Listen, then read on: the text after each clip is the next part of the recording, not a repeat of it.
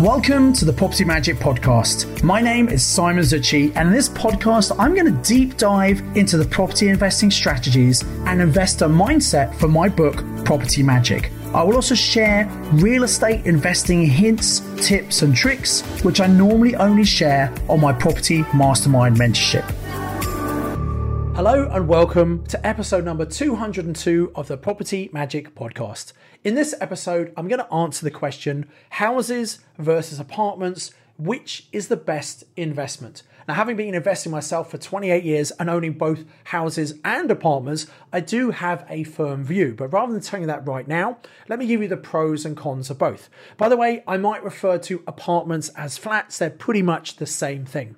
So, first of all, let's talk about the advantages of owning apartments. Generally, apartments are smaller than houses, and so they are a lower cost. And so, if someone has a limited amount of money, they might think, well, I can buy an apartment, but I can't afford to buy a house. This is why many investors buy apartments, and also tenants like to live in apartments. Often they're in a great location with really good local facilities and amenities, which the tenants like, and it's very low maintenance for the tenants. They don't have a garden or anything like that to look after.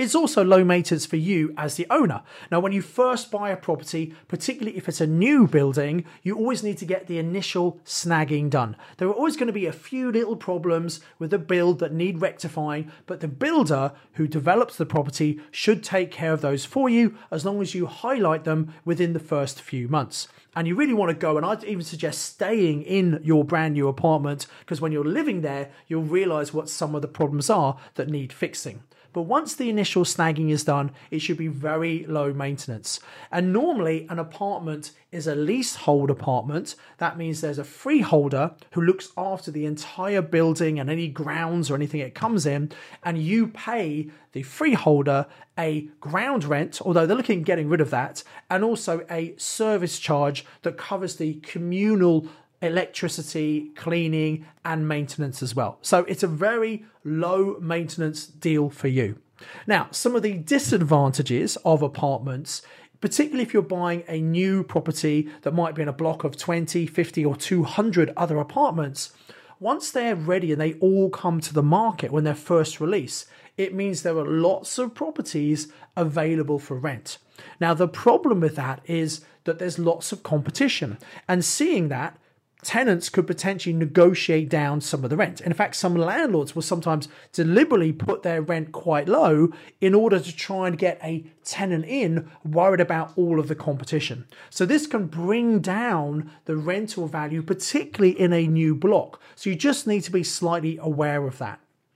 Now, some developers do actually offer a guaranteed rental income for the first year or two, and basically they just factor that into the price. So you're not actually getting a deal there, but I guess it does help your cash flow. Now, once tenants move into your nice new property, after six months or 12 months, it's no longer a new property. It will have wear and tear, and it's had some people living in that property.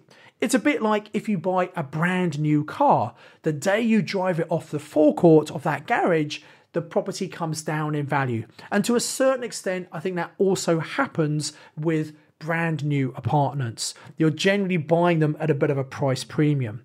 Also, sometimes you might get one investor or one owner who's bought a property within a block, and for whatever reason, they need to get rid of that property and they actually become a motivated seller.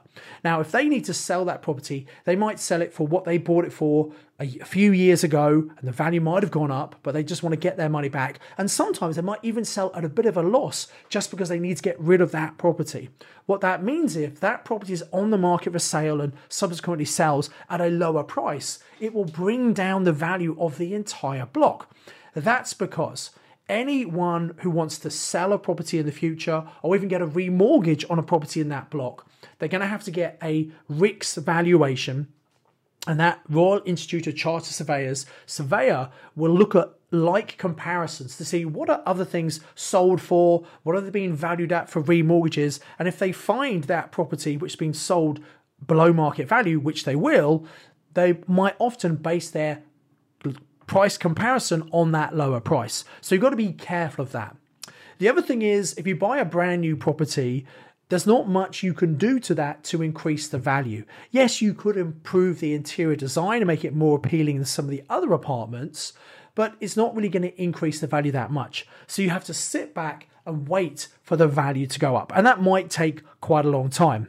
And I did mention that often new apartments are sold at a bit of a premium, even if you get an alleged discount.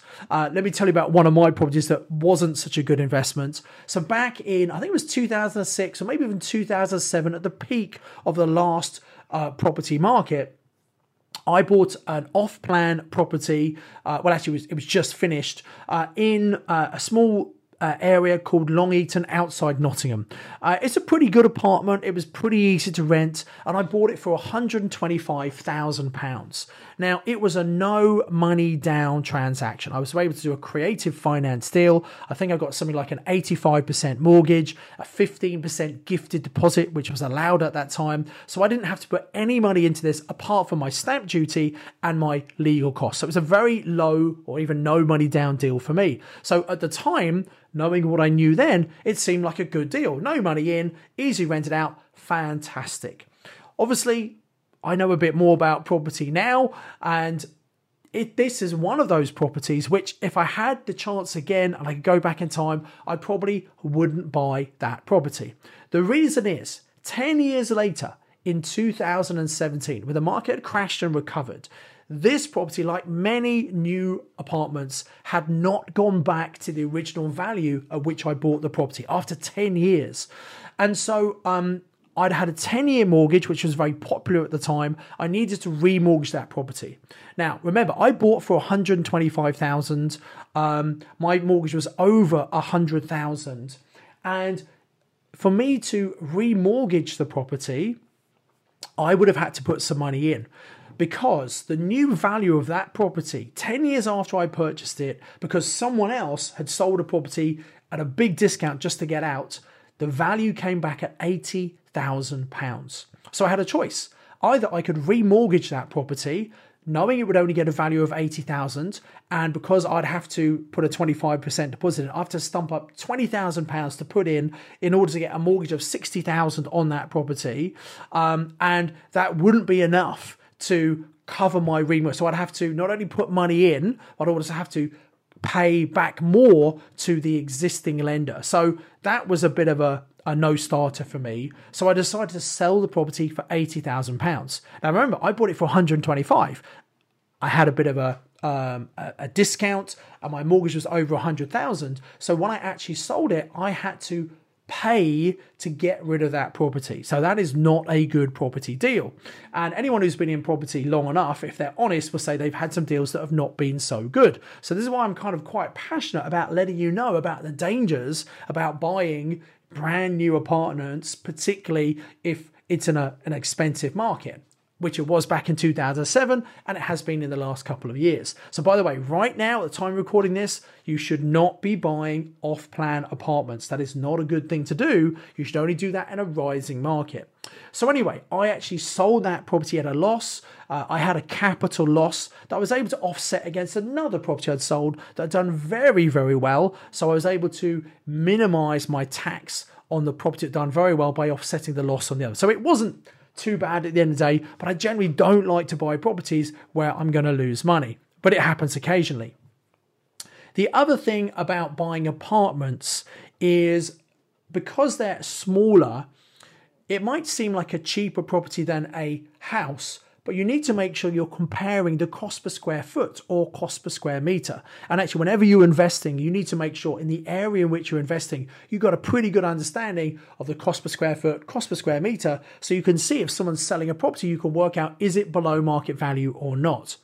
The worst type of purpose built apartments, in my opinion, are purpose built student blocks. Now, they can look very attractive because they're sold as a hands off investment, sometimes 8, 10, 12% return investment, which looks pretty good on paper.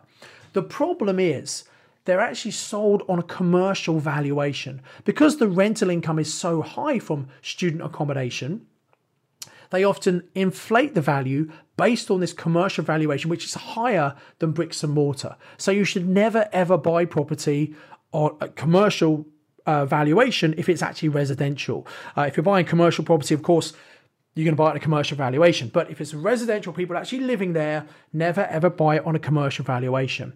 And the other problem is that that new student block you're buying into, which is nice and shiny now, it can only ever be used as student accommodation. And in a few years' time, there are going to be other new shiny student blocks that are more appealing to the students than the one that you own. So just be careful of that.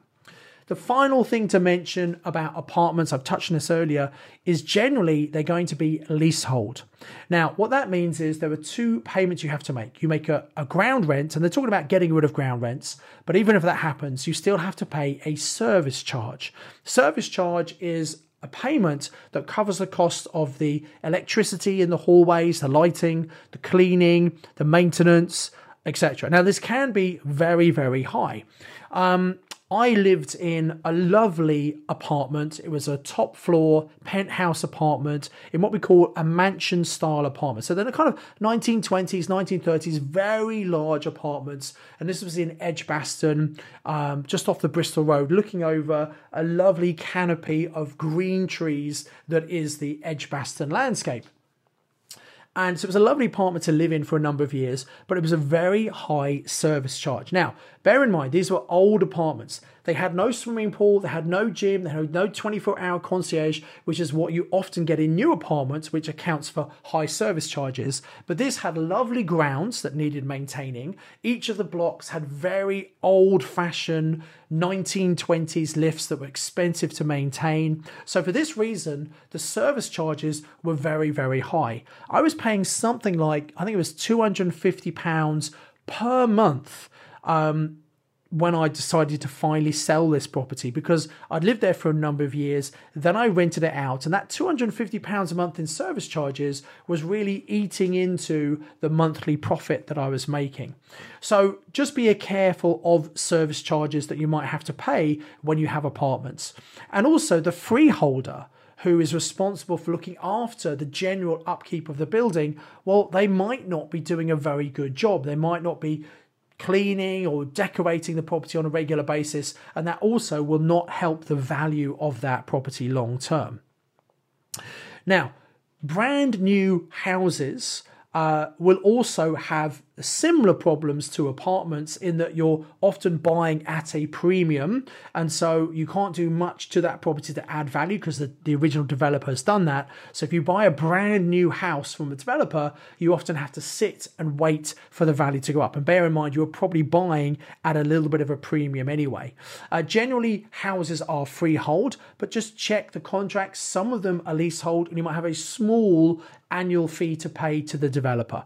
Um, my recommendation recommendation if you're buying houses is to buy second hand property. You don't want to buy new property because if you're buying second hand, you're going to pay less for it. And generally, you can add value to that. Now, what that means is you can use what we call momentum investing. If you buy at enough of a discount, and you add enough value to that property, you might increase the value such that six to nine months later, when you come to refinance, you can pull out all or some of your money. It's also known as the BRRRR strategy, where you buy, refurbish, refinance, rent, and repeat.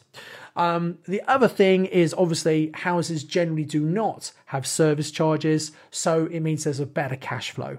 Now, bigger properties mean more investment to buy those properties. However, if bigger properties can be used as HMOs, houses of multiple occupation, or they could be used as large service accommodation units. And those two strategies are my favorite strategies in the current market.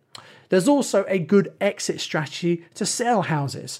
Really, if you're selling apartments, you're probably going to be selling to other investors. Most people don't aspire to buy their own apartment unless, of course, they live in somewhere like London. Most people aspire to buy houses. Uh, especially as their families expand. So there's generally a really good demand for houses, particularly ones that uh, new homeowners might want to move into.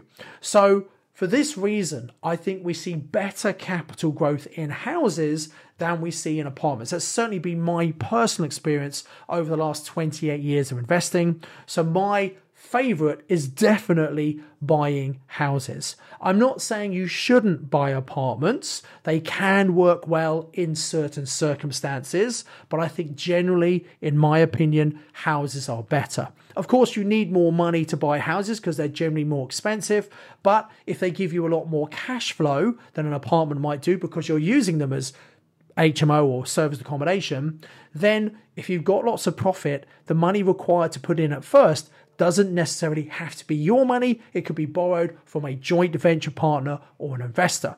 Where do you meet these people who might be prepared to invest with you? Well, obviously, going to property network meetings is a good place. Going to property training events is also really good because at training events, people who've got money, they're smart, they realize they should educate themselves. They go to property training and they think, oh, well, I've got this money, but I don't necessarily have the time. I don't really want to put the effort in. And they might joint venture with people who maybe do have the time or prepared to do the hard work to find the property in the first place. So that's how you can find joint venture partners. I do hope this episode has been useful as usual to give you a little bit of an insight into make you a more successful investor. Um, my general view, as I said, is houses are better than apartments. If you got value from this, I highly recommend you subscribe to this podcast. It's completely free comes out every Tuesday. And if you subscribe, you'll be notified when the next episode comes out so you don't miss any of these valuable episodes. The other thing I'd like to ask you to do, if you've got value from this, I would love it if you could give me a five star recommendation. Wherever you regularly download your podcast from, there's probably the option for you to write a review. A five star review saying what you get out of it would be really appreciated because other people will be able to find this podcast with lots of five star reviews and things, and also they can start benefiting from listening as well. So I'd really appreciate it if you're getting value from this podcast, if you could give me a five star review and let people know what you get out of it every single month. Until next time, remember to always invest with knowledge, invest with skill. Thanks for listening to the Property Magic podcast. To get this week's show notes, please visit www.propertymagicbook.co.uk forward slash podcast. You can contact me via LinkedIn, you can follow me on social media, and I highly recommend you subscribe to my YouTube channel to watch loads of valuable property trading for free. All of the details are available in the show notes. Until next time, invest with knowledge, invest with skill.